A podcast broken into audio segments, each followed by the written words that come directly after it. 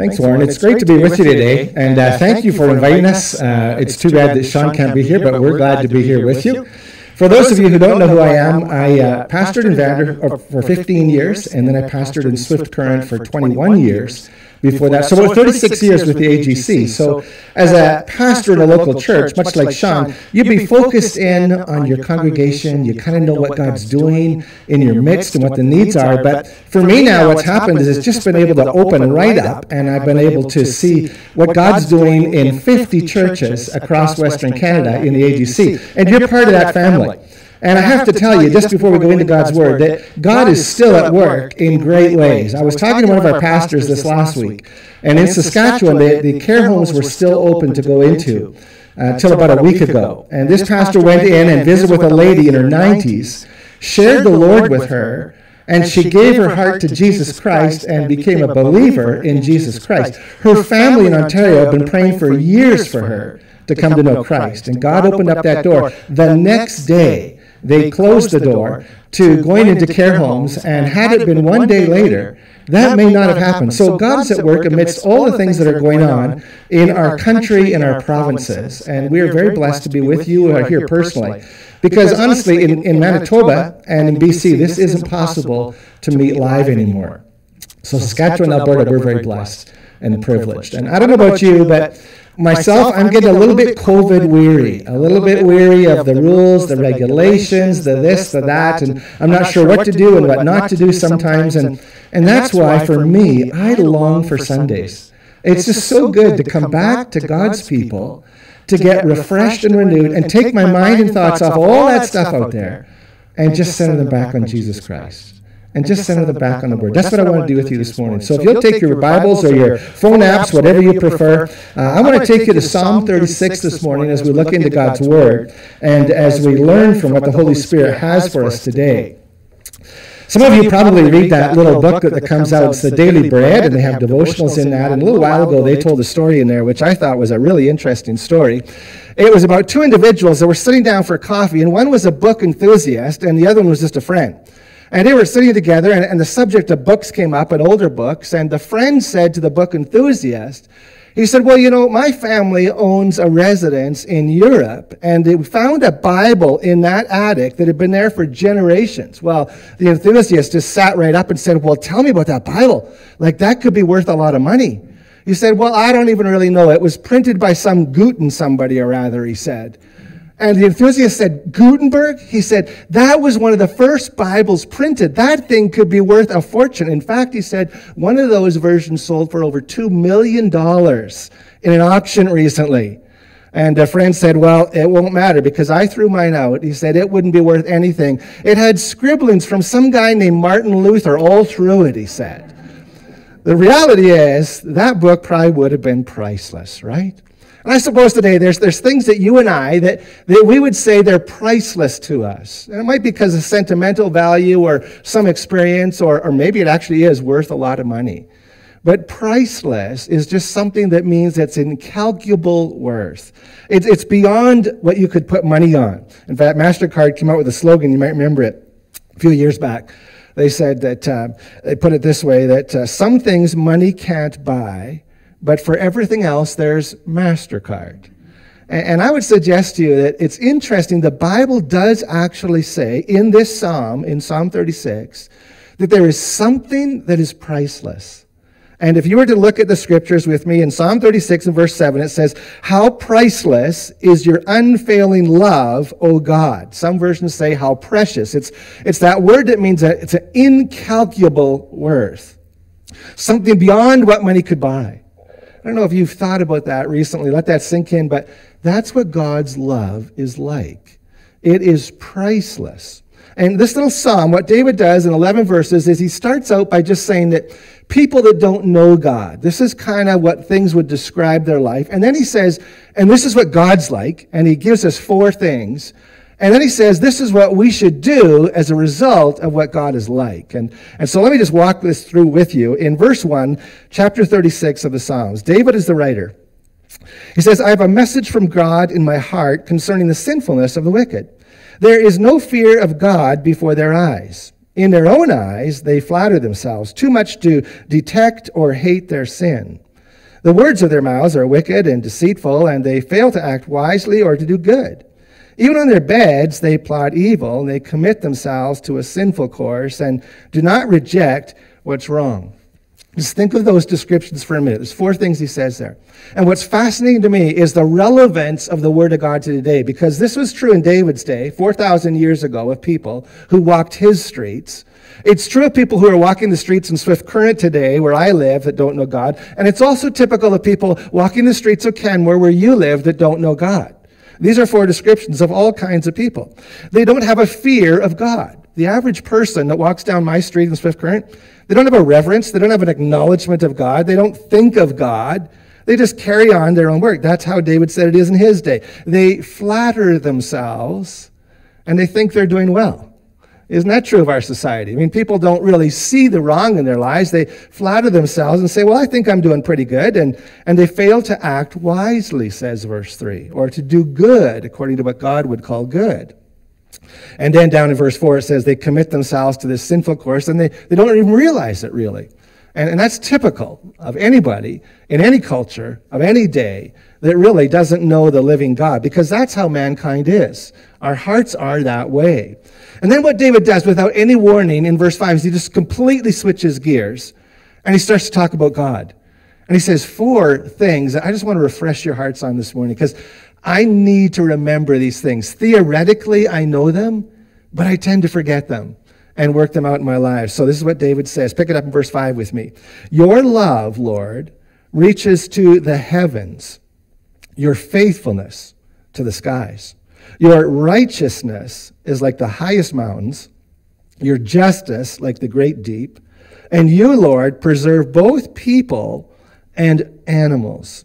So he begins out and says, Lord, your, your love reaches to the heavens. It's, it's a word that he uses for the celestial heavens.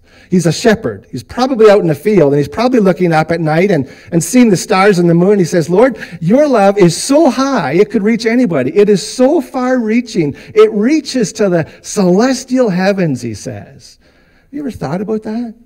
The love of God has no limits. It's so different than my love. I tend to be kind to those who are kind to me.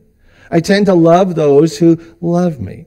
My love tends to have certain conditions attached, but God is unconditional. And I have a hard time loving my enemies, but He loved me while I was still an enemy to Him. God's love is so different than mine. And David just stops and thinks about this and lets it sink in. And Lord, your love, like it, it reaches to the heavens, there's no limit to it. It's phenomenal, Lord one thing that's interesting is that anybody on the streets that, that doesn't know God, that he was describing before, they don't think about the love of God. But if you know Christ, and if you know God the Father through Jesus Christ, the love of God should go through our radar. We, we should think of it periodically.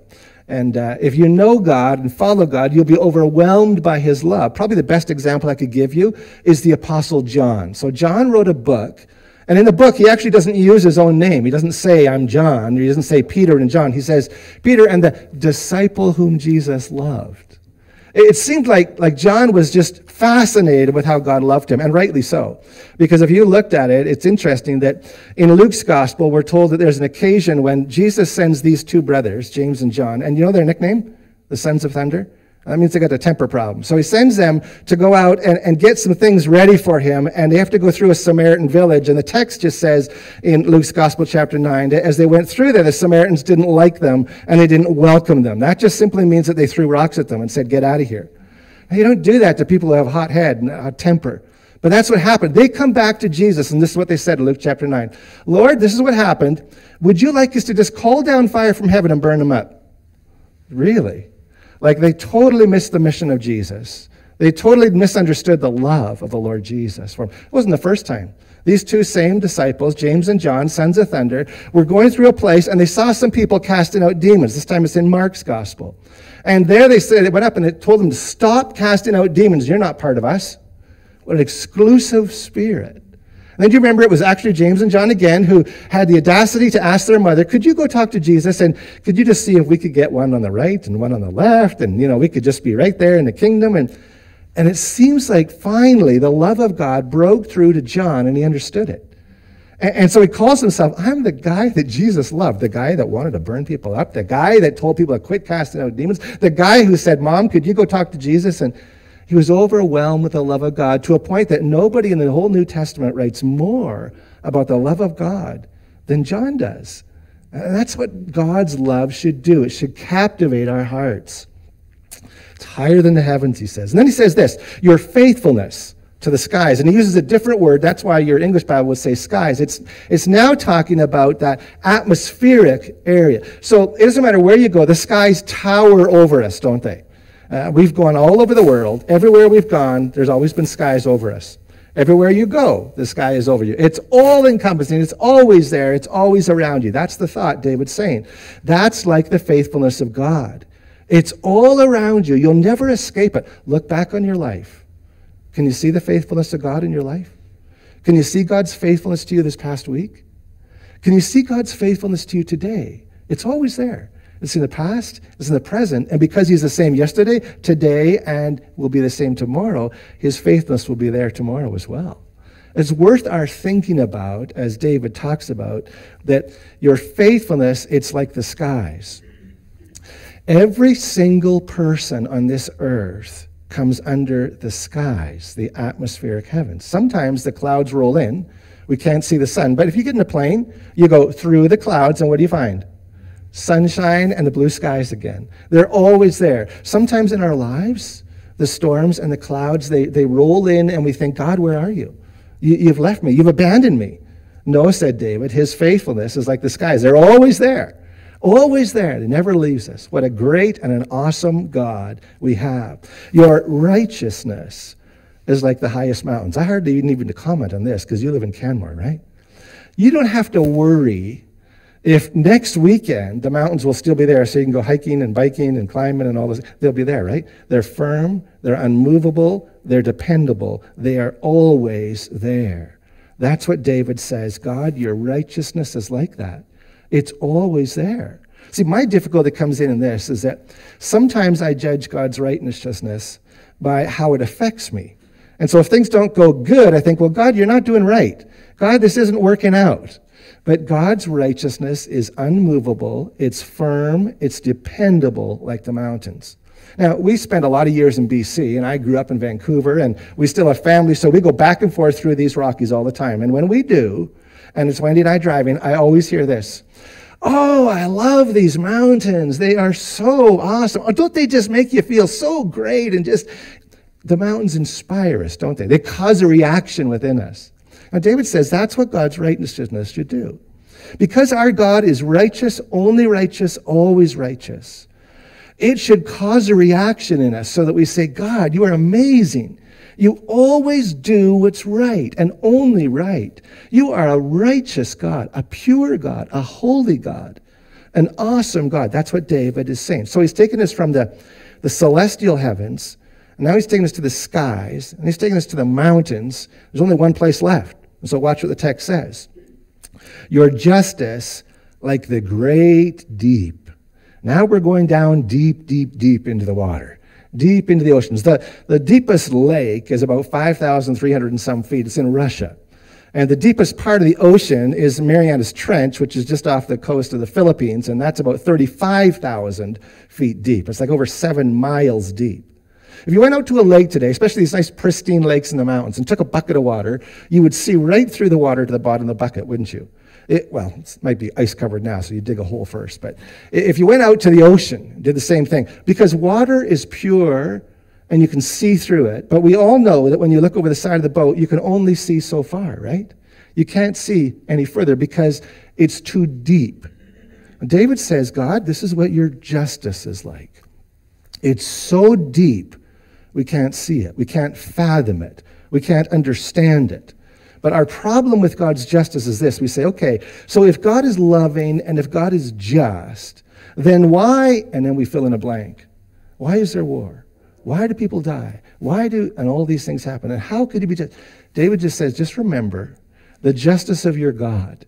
You can't fathom the depth of it as much as you try. Let me just give you an illustration from our lives.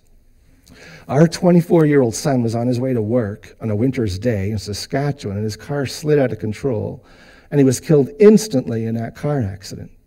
In four months' time, he was scheduled to go to Japan with OMF as a missionary and give his life to service. He had learned Japanese, he had raised the support, he was young and loved the Lord Jesus and wanted to win people to Christ. And we said, God, where's your justice and righteousness in this? Like, we don't get this. We don't understand this. And I can tell you that there isn't a day that goes by that we don't think about our son. And I don't understand the justice of God. I don't understand the depths of the righteousness of God. But what's interesting to me is the Bible simply says to me, Rob, if you put your faith in me, this is what I'm telling you I'm like. I'm not fully explaining it to you. I'm just telling you to believe me. I'm telling you to believe that my love, it reaches to the highest heavens. I'm asking you to believe that my faithfulness, it reaches to the skies. I'm asking you to trust me that my righteousness is like the firmest, highest, unmovable mountain, and that my justice is like the deep. So, you know what we decided as parents?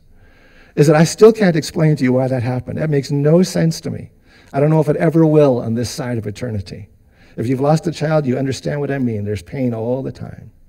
But I simply know this that when I can't see his hand, I will trust his heart. I will trust his character. And that's what the Word of God calls us to do is to trust in these four qualities of our God. Now then, he's taken us from the celestial heavens to the skies, to the mountains, to the depths of the sea. What's left? Well, what's left is this little strip of land that we live on earth, right? And so watch what he says in the text. You preserve, Lord, both people and animals. Here's that little strip of land that we live on. So we've gone from the highest heavens to the greatest depths. And here we are. And David says, and as I think about this, Lord, it's amazing to me, but you preserve, you keep, literally, 7.8 billion people on this earth. And all the billions upon billions of creatures, and birds of the air, and fish of the sea, now, listen, if he does that, if he causes every person's heart to beat without them asking their heart to beat or think about it, if you take a breath and you never think about your breath on a common day, and he does that, he preserves and he keeps you, can you not trust him? Can you not trust him with whatever the issues of our life are? 7.8 billion. In fact, Job said this. He said, You know, if God was to take our breath and withdraw it from us, we'd all return to dust. Because it's a gift from him, our lives are. He preserves our lives, says David. It's so good to think about God.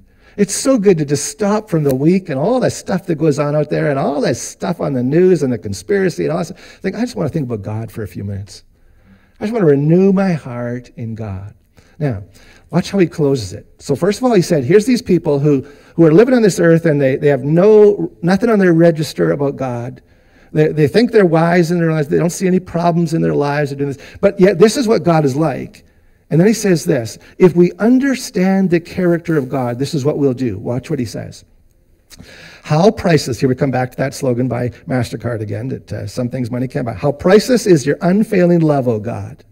People take refuge in the shadow of your wings. They feast on the abundance of your house. You give them drink from your river of delights. For with you is the fountain of life. In your light we see light. Continue your love to those who know you, your righteousness to the upright in heart. How priceless is your unfailing love, he said. People, then the context, this is the people of God, they take refuge under your wings. Let me just ask you when life falls apart for you, when you have a bad day and nothing goes well, where do you find this refuge? Where do you renew yourself? Where do you find your strength? Where do you go to in the storm? Well, the people of God, if you understand his character, you'll take refuge in him. If you don't understand the character of God, if you don't think on the character of God, you will not take refuge in him. But the people who know God, they flee to him. Actually, it's an interesting picture that he draws on here. They take refuge in. It's literally they run to they run under your wings. He's drawing you a picture. It's a picture in their day that you would know if you were a farmer today, and that is simply of a, of a hen. And, and that hen has chicks in the farmyard, and when that eagle or hawk swoops over, what do those chicks do?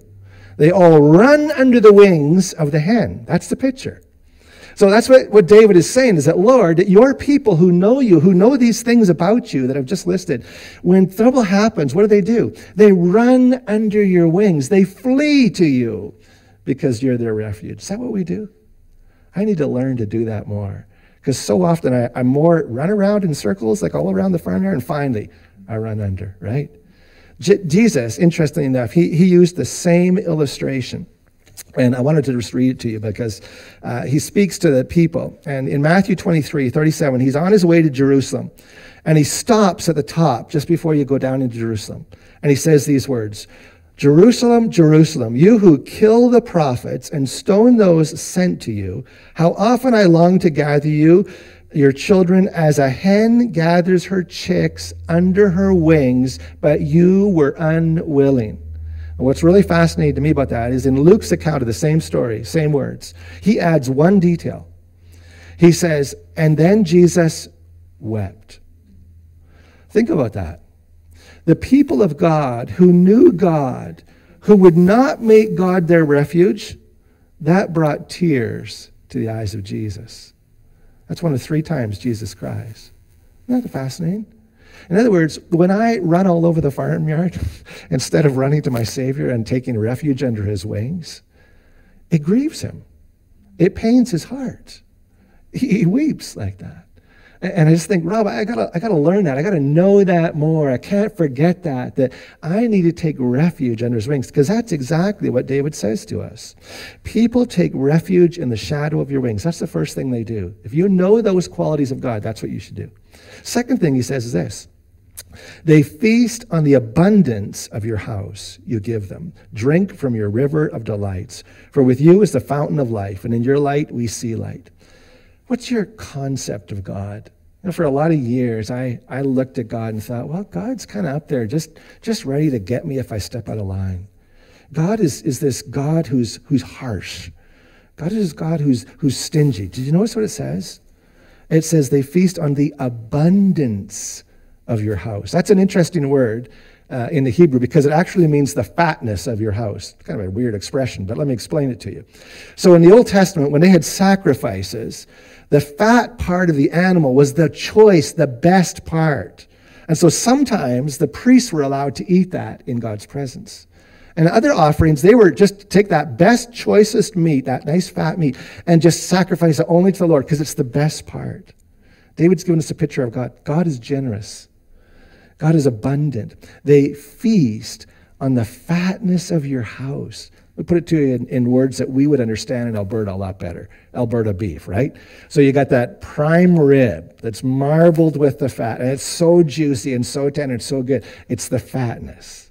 So David is saying that those people that know these qualities about you, they not only run under the shadow of your wings, but they sit down at your table because there's an abundance there for you. You're so generous. You are so abundant, God. You always have what we need. That's our God. We can't ever forget that. We, we need that picture of our God because in our world, we're losing that picture fast of a, of a generous person, of a person who's willing to share in abundance. Everybody's getting real inward turned. Remember our God. The people who know you, says David, they feast on the abundance of your house and you give them drink from this river of delights. I like what David says later on in Psalm uh, chapter 16, verse 11. He says, You've made known to me the path of life. You will fill me with joy in your presence and with eternal pleasures at your right hand. Now, listen, admit it or not, we're all hedonists. We all like pleasure. David says, We're going to get that fulfilled when we get to heaven. There will be eternal pleasures all around. Do you get the picture of God? Psalm 16, 11. That's your God. He is a God who delights to give you pleasures, delights to give you joy. That's the God that we know. Not only just these great qualities, but that helps us when we go through those troubles. That helped Wendy and I when we lost our son. To know that these are the qualities and characteristics of our God, and that we can take refuge in it. And I can tell you from personal testimony that actually we have feasted on his abundance. He has been enough for us, he has been sufficient for us. That's our God. He's a great and an awesome God. And David knew him like you and I know him. And you give them drink from the rivers of delight. So that river is that picture, it's unending. A lake doesn't have that. But a river just keep, has that source. And then he says it's like a, a fountain that just keeps flowing. That's the abundance and the goodness of God for you. It will never, ever run out. And then the last thing I want you to notice is this, and that's in verse 10. And he's praying here. He says, Continue your love to those who know you and your righteousness to the upright in heart. It just seems a little bit funny to pray this way. And it seems funny because he's just said all these things about God. So why is he praying about the things that he already knows? Why would you pray about something that you know, right? I would suggest two things. One is he's just echoing back to God who he is, saying, God, continue that love. I know your love reaches to the heavens. Continue that righteousness. I know that righteousness is like the mountains. Just continue it to me. It's just echoing back what God's already said. But then the other thing is, and this is what I find in my life, and maybe you do too, but sometimes we just need reminding of the things we already know. it's not the things I don't know that I struggle with, it's actually the things that I know.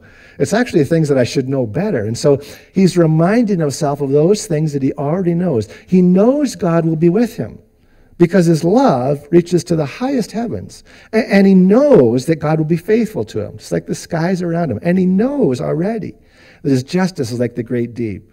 And he knows already that it's precious. But he prays that because he's reminding himself of what he needs to know. That's one of the things I love about going to church on Sunday. That's one of the things that you can enjoy about listening online is that we can just replenish again, right?